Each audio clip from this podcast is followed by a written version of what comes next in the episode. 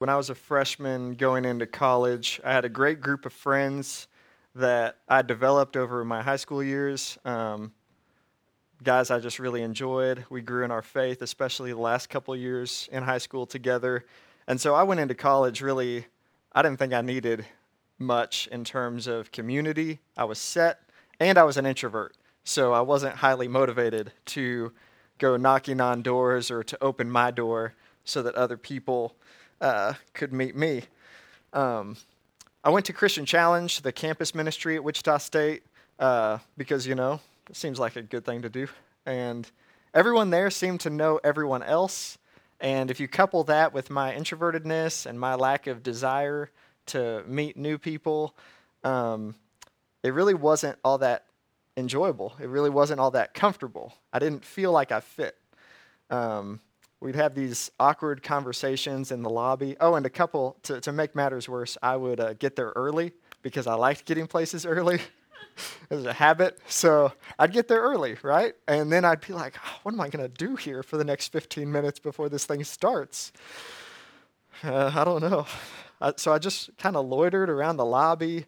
And, uh, you know, people were friendly, so they'd come up to me and say, Oh, so what's your name? What are you majoring in? And I was planning on majoring in accounting. So I said, Oh, I'm planning to major in accounting. They said, Oh, so you like numbers? And I'm like, Not really. um, so I just have these awkward lobby conversations uh, because I got there early and I'd be standing around and what am I going to do? Okay, I'll go get a drink of water. That'll make, you know, give me something to do. make me look a little bit busy. Um, it provided temporary reprieve from my wandering. And then uh, you get enough drinks of water and you got to go to the bathroom. And then I was like, oh, the bathroom. That's a much longer reprieve. Plus, I can shut myself in there. so, no lie, I would stay in the bathroom a lot longer than I had to. and that's okay. You can laugh. It's, it's great. Uh, it's funny now. So, Ben, you might be wondering, Ben, why did you keep going? And the the answer, I mean, there's many factors, but the answer really boils down to one guy who invested in my life. And his encouragement for me to grow in my walk with God was unlike anything I'd ever had before. And that one man, sorry, turned into two. That two men turned into four. Four men turned into a dozen dozen turned into college ministry. I didn't know everyone, of course. And that college ministry turned into a church. And now it's turned into another church. So I don't know all of you. Uh, I didn't know everyone at River, didn't know everyone at Challenge, but I love them. I love you all a lot. And frequently, when I get home on Sundays after lunch, and uh, especially it's more likely after a nap, um, I tell Rose and I tell the Lord, man, I really love this church. So here's the point of that story. If I'd have stayed in my comfort zone, if I'd have kept my old priorities of like, oh, I've got friends, I'm good to go. I've got community, I'm good to go. And just rush through school, do what seems best according to my wisdom, the world's wisdom, I'd have missed out. If I'd have just done what seemed best to me instead of learning to hear from God on my life, how my life should be lived and led, I would have missed out. I'd have missed out on seeing people come to faith in Christ. I would have missed out on deeper spiritual friendships than I'd ever had before. I'd have missed out on being used by God in the lives of other people to grow and encourage them. And most importantly, I'd have missed out on experiencing God Himself. Now, I'm not saying that I would fail to be a Christian, but I'd have missed out on a life changing opportunity with Jesus. So here's the bottom line.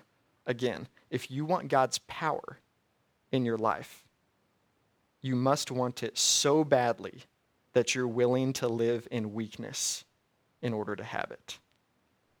Because God's power is made perfect in weakness.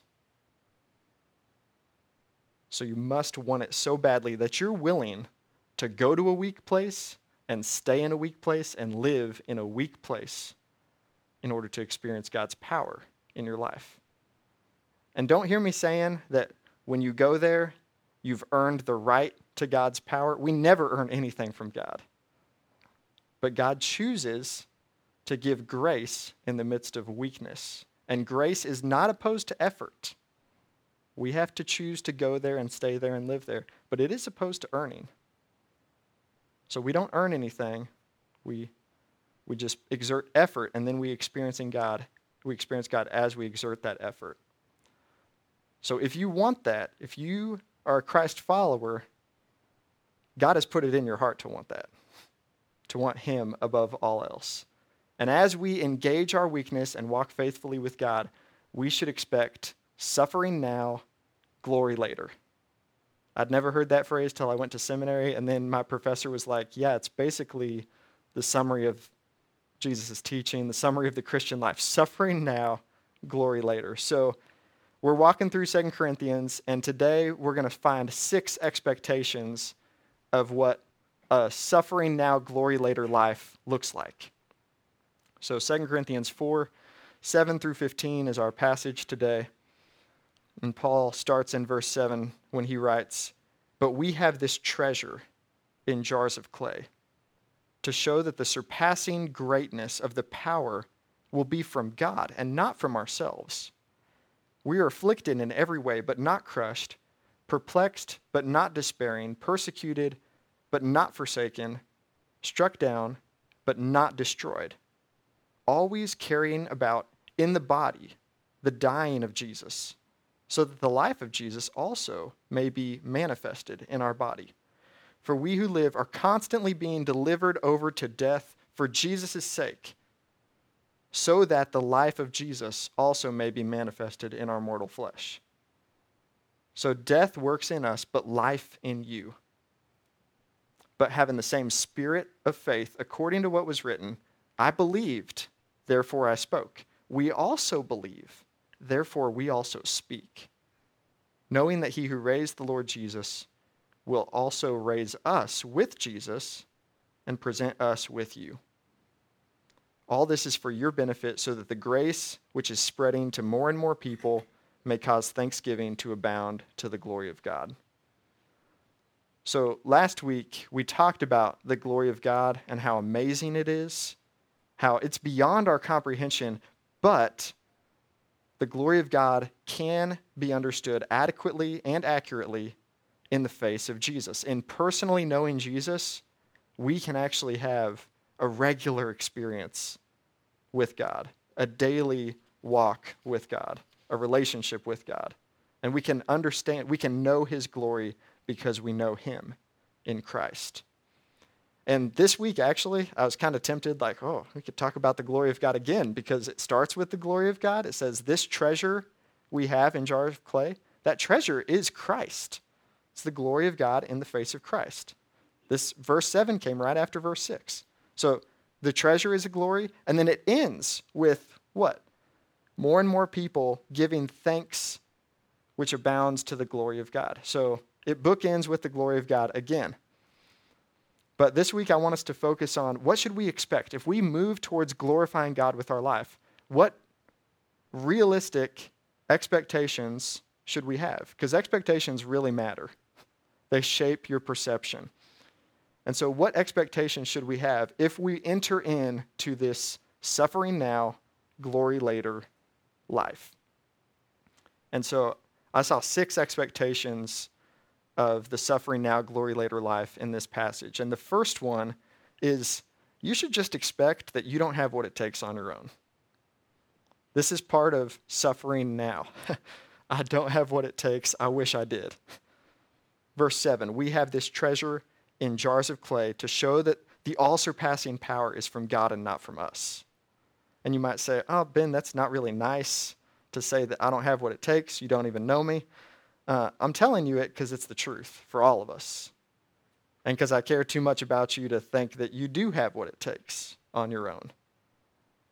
None of us have the power. We are all jars of clay. The jar of clay in the first century was just a common vessel, it was a common household instrument. It's like a spatula, right? If you lose a spatula, break a spatula, you go get another spatula, you shouldn't sweat it. It's just common. But what's not common is the treasure that we contain, this all surpassing treasure that lives inside of us as believers. It's Christ. So I showed you this model last week, and I didn't end up studying accounting, I ended up studying economics. So when your pastor studied economics, you get a lot of models. So we're going back to the model. Um, and when I say that we don't have what it takes, I mean in and of ourselves. That's why the, the model starts with our relationship with God. Just like Jesus said, the most important commandment is to love the Lord your God. That relationship is life giving to us. We can do nothing good on our own, but in Christ, we have everything that it takes. So we don't have what it takes, we have who it takes. And so I wanted to show you the model to remind you that it doesn't just start at the top by chance, it starts at the top intentionally. It starts when we behold God and He changes us. But that's also connected to everything below it. So no one has what it takes, we have who it takes. And when we move in and press into our weaknesses, when we come out of the bathroom, when you press into your weakness, you can let that be a motivator to how much you need God's power in your life. Because, because we're sensitive. If we try to hide and be ashamed of the things that keep us inhibited, if we try to hide our weakness, we'll never experience God's power. Because we'll never be motivated to behold Him as He really is and how much we really need Him. So, the second expectation I saw in this passage is that we should expect this life of suffering now, glory later, it's going to be hard. I mean, it doesn't just say suffering now for the sake of saying suffering now. It's going to be hard. And Paul says this in verses 8 and 9. He says, We're afflicted in every way. That's a pretty broad umbrella. But in case that didn't resonate, he says, Also, we're perplexed. Also, we're persecuted. Also, we're struck down. But with every single description, he says, but not in a final and complete way. He's continuing to build on this illustration of a jar of clay. It gets beat up, but ultimately it holds together because the treasure holds it together. So it's hard, and it comes this hardship comes in many different forms. So when I share my story about my freshman year of college with you, I'll be the first to tell you that that's not how I normally think of suffering. But if it's hard, and that was hard, then it fits. Suffering comes in many different degrees, and everybody suffers.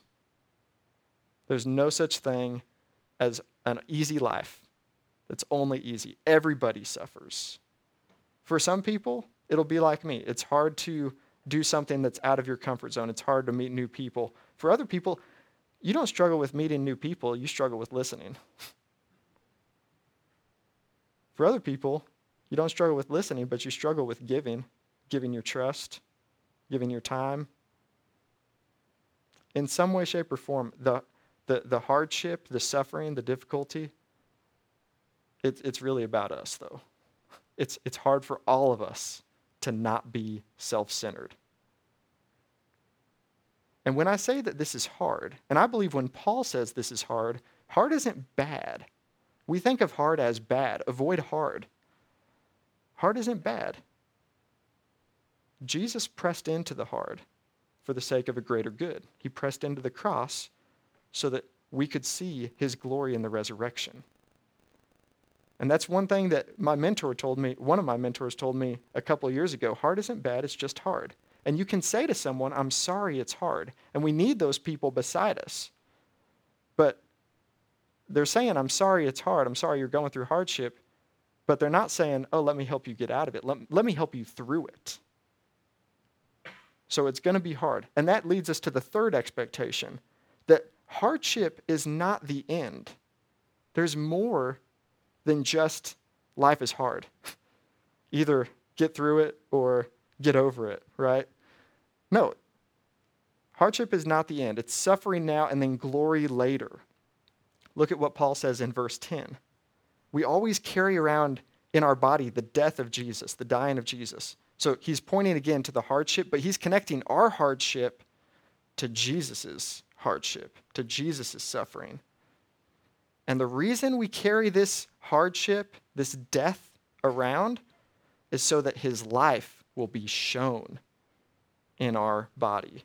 And when he says body, he means mortal flesh. And you can see that in verse 11.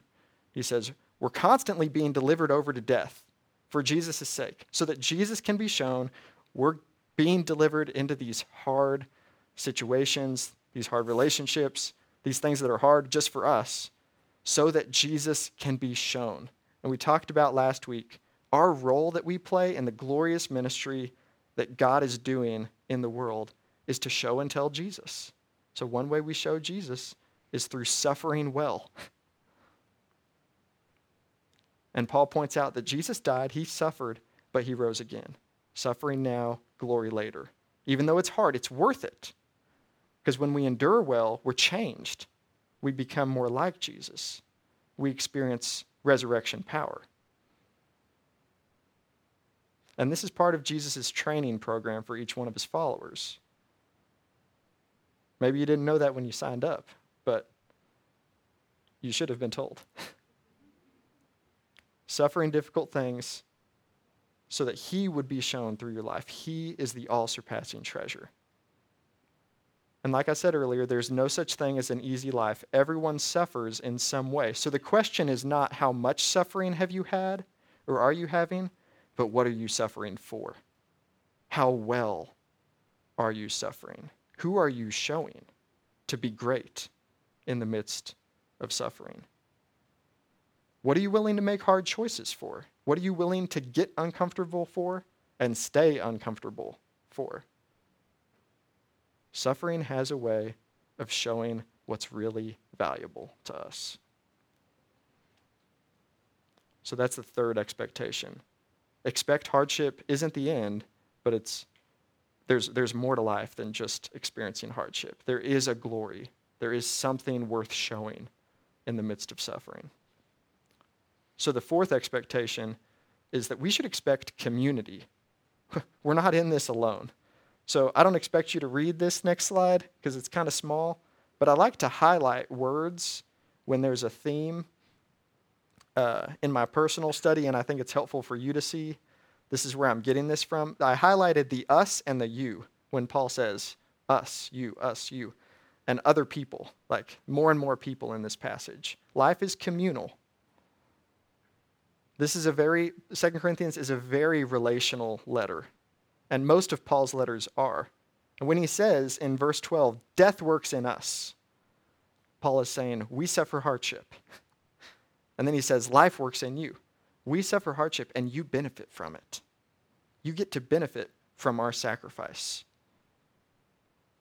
And this is the community aspect of the suffering now, glory later life. No one really wants to suffer alone, nor does anyone want to glory alone. It's not really glory if you don't get to share it with other people. So, who is benefiting from your hardship? Who is benefiting from your suffering. People don't get to benefit unless you include them before, during, and after your story.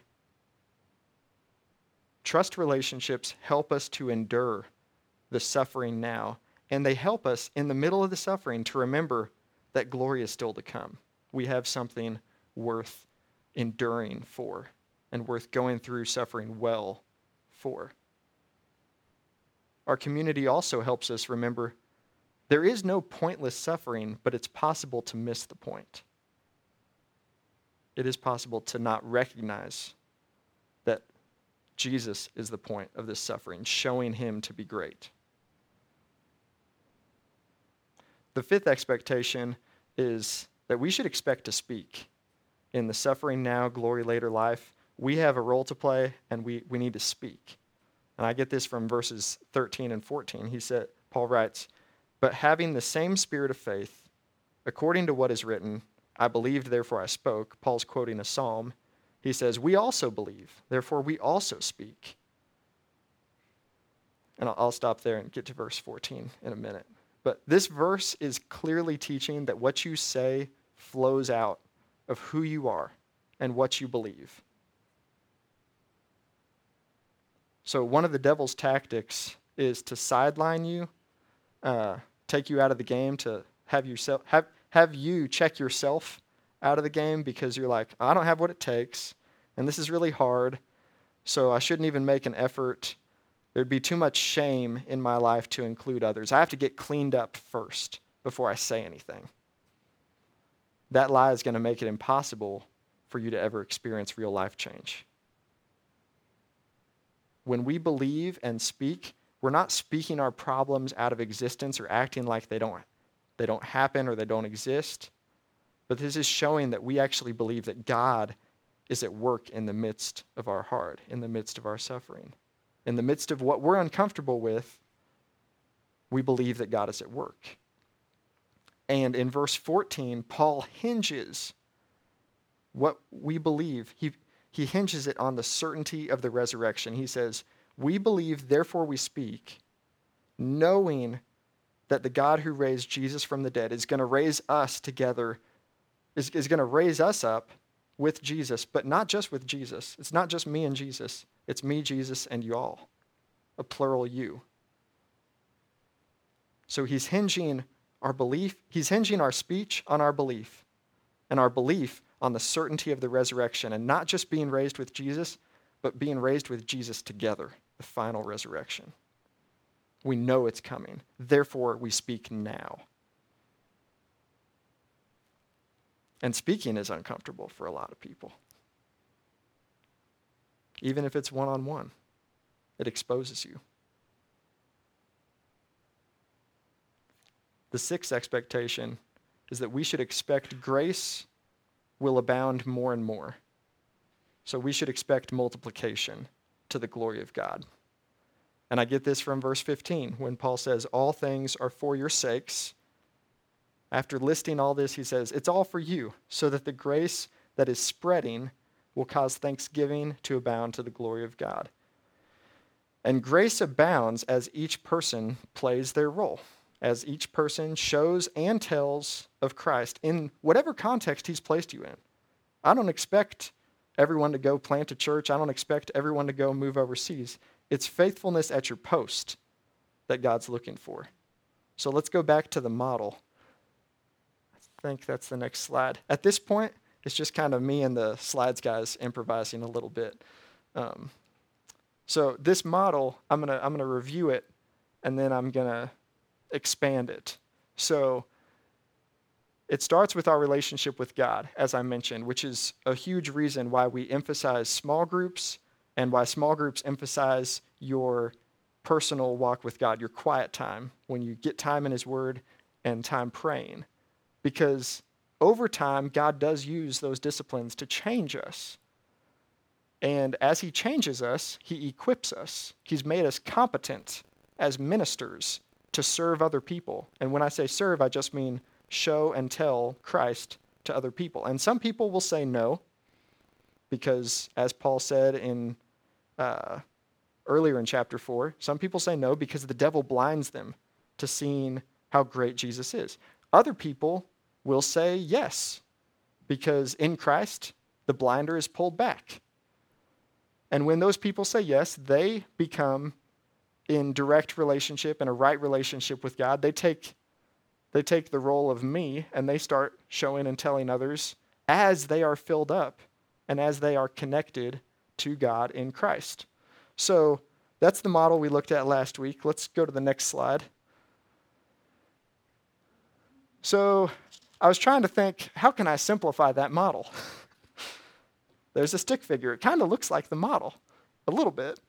It's got some legs on the model. Work with me. Work with me. Okay, so when you see the stick figures in the future slides, think of that model. It's not just a person, it's a person in right relationship with God who, out of that relationship, overflows to the lives around them the gospel, it, the good news about Jesus. So let's go to the next slide. And so that person in relationship with God overflows and intentionally invests in the life of one person, one other believer. Help them grow in their walk with God. Okay? And it's, it's, it's a mentorship, but it's really a two way street. I mean, they, they learn from each other, which is why there's arrows on both ends. And so let's go to the next slide. So if he teaches them well, like to fulfill the Great Commission, then he's going to be motivated out of obedience and love for Jesus to mentor someone else. And mentorship can look a lot of different ways.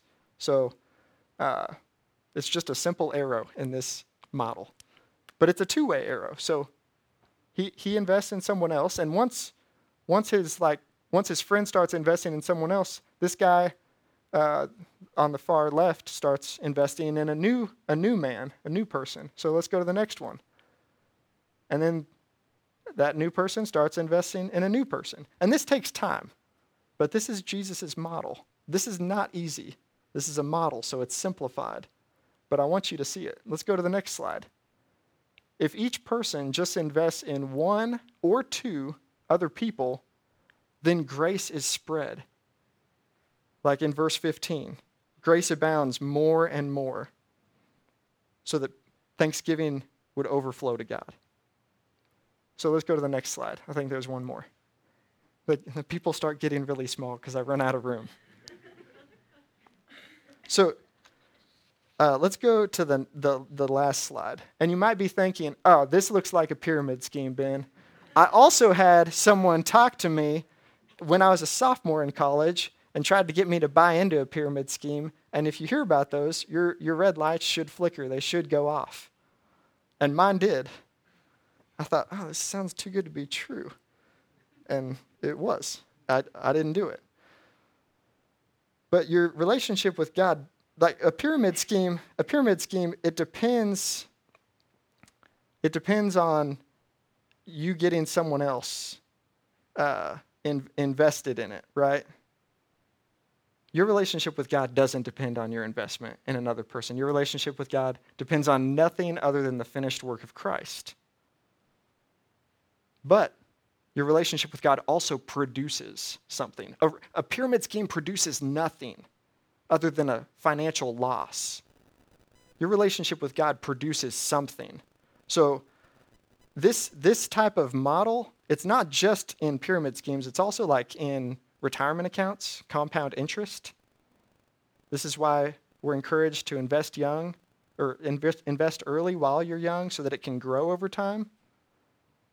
Investment is a fact of life. We're all investing in someone. So your life, you're going to put something at the top of your life.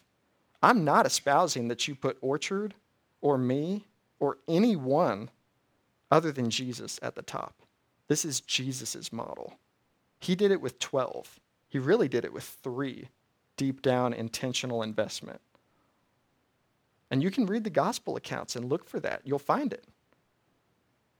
And you might think, oh, that sounds really great. I would love to be a part of a movement like that, but I just don't have the time. I just don't know how to do that. Uh, the, the, the excuses are endless, believe me. I've come up with them, I've heard them. But if you want to build a ship, don't drum up people to collect wood and assign them tasks. Teach them to long for the endless immensity of the sea. If, people, if you want to build a ship, people have to long to be out on the sea. And I believe that that's God's longing for your life. He wants to use you in the life of another person. So long for that. Be caught up in that grand vision. I, I believe I just play a small role, but if I can be faithful in investing in a few and being faithful to God and to those friends, seeing them grow in their walk with God, how many people would hear the gospel? I don't know, but God knows. And I know that I am forever grateful for the men who invested in my walk with God. This is the model of Jesus. He invested in a few, who invested in a few more. And God is the one who gives the growth. I'm just saying, plant the seed. Plant the seed, water it, and trust God. So if you haven't gotten an application yet, or if you're helped by having boxes, um, now we're moving on to the box of application. Uh, and, and the application is simply participate in the model of Jesus. And I'm warning you, it's a suffering now, glory later life. But it's a discipleship and evangelism life. It's mentoring and being bold with those that you either don't know that well to know where they stand with God, or you know, hey, they're in opposition to God or they're not interested.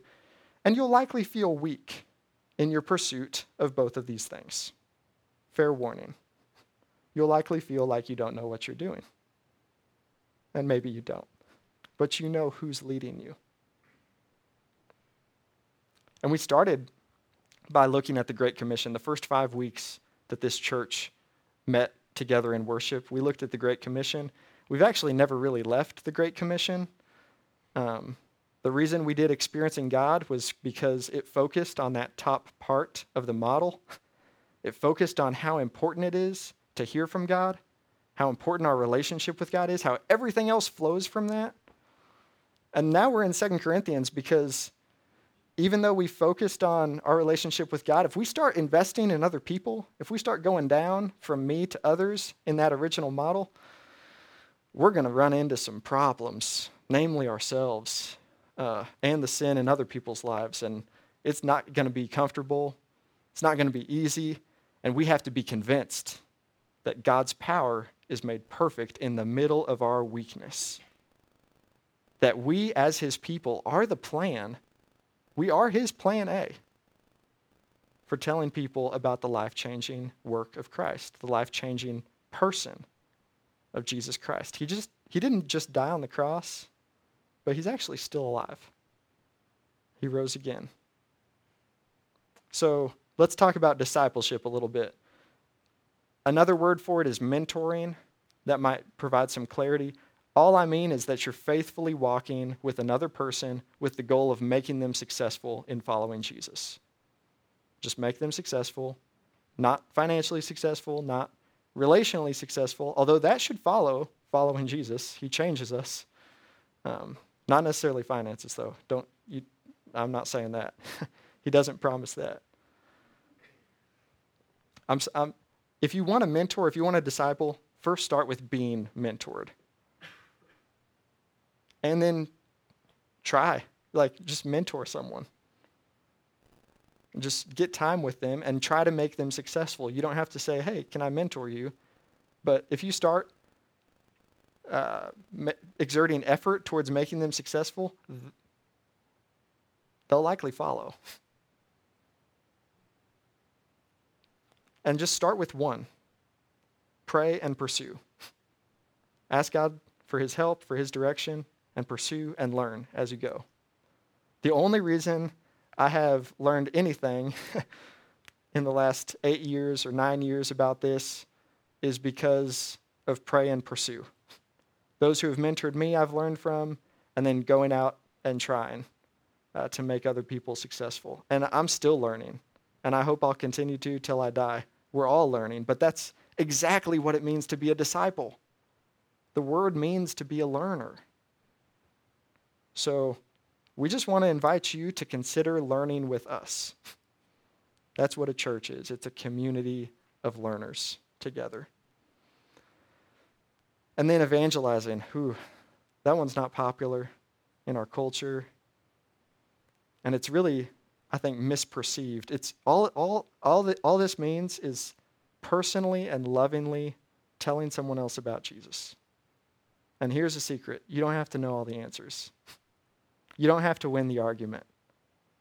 One of, I think, my most successful, well, not, I don't know, depends on how you define success, but a good experience was a really bad experience.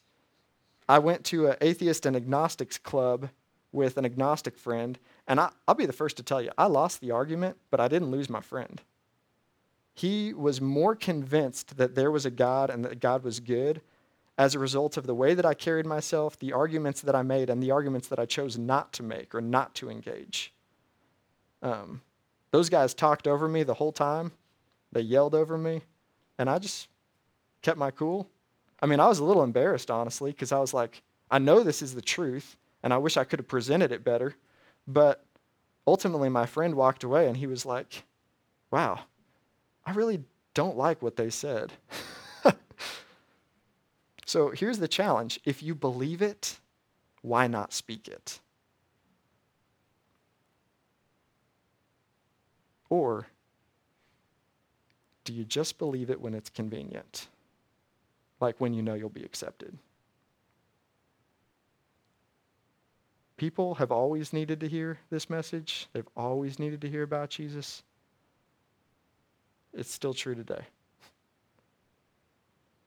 And I'm not saying the world would change in a week or in a year or even in a decade, but I do believe that the fields are ripe for the harvest if there's workers who are willing. It's not comfortable. It's a suffering now, glory later life. Doesn't mean you have to change your vocation, it means be faithful where you are rely on Christ. And in all of these six expectations, I saw the gospel this week. No one comes to Christ because they're good enough, no one has what it takes. It's hard. Receiving the gospel flies against the impulses of every single person's sin nature our self justification, our self righteousness, our self protection. Who wants a suffering now life when I can have a comfortable now life? But it's possible in Christ. And hard is not the end. Christ overcame death, and so we can overcome these little deaths and in him the big D death, separation from God. It's overcome. We're, we're at peace with God now through Christ. And we do this life together. The gospel isn't a call just to exclusive relationship with God, it's also a call to live in a, in a new people that God has created. And we've, we've got to speak it. So if today you accept Christ into your heart, you tell Jesus that, that you're willing to follow him, that you're turning away from your own life and turning to his life.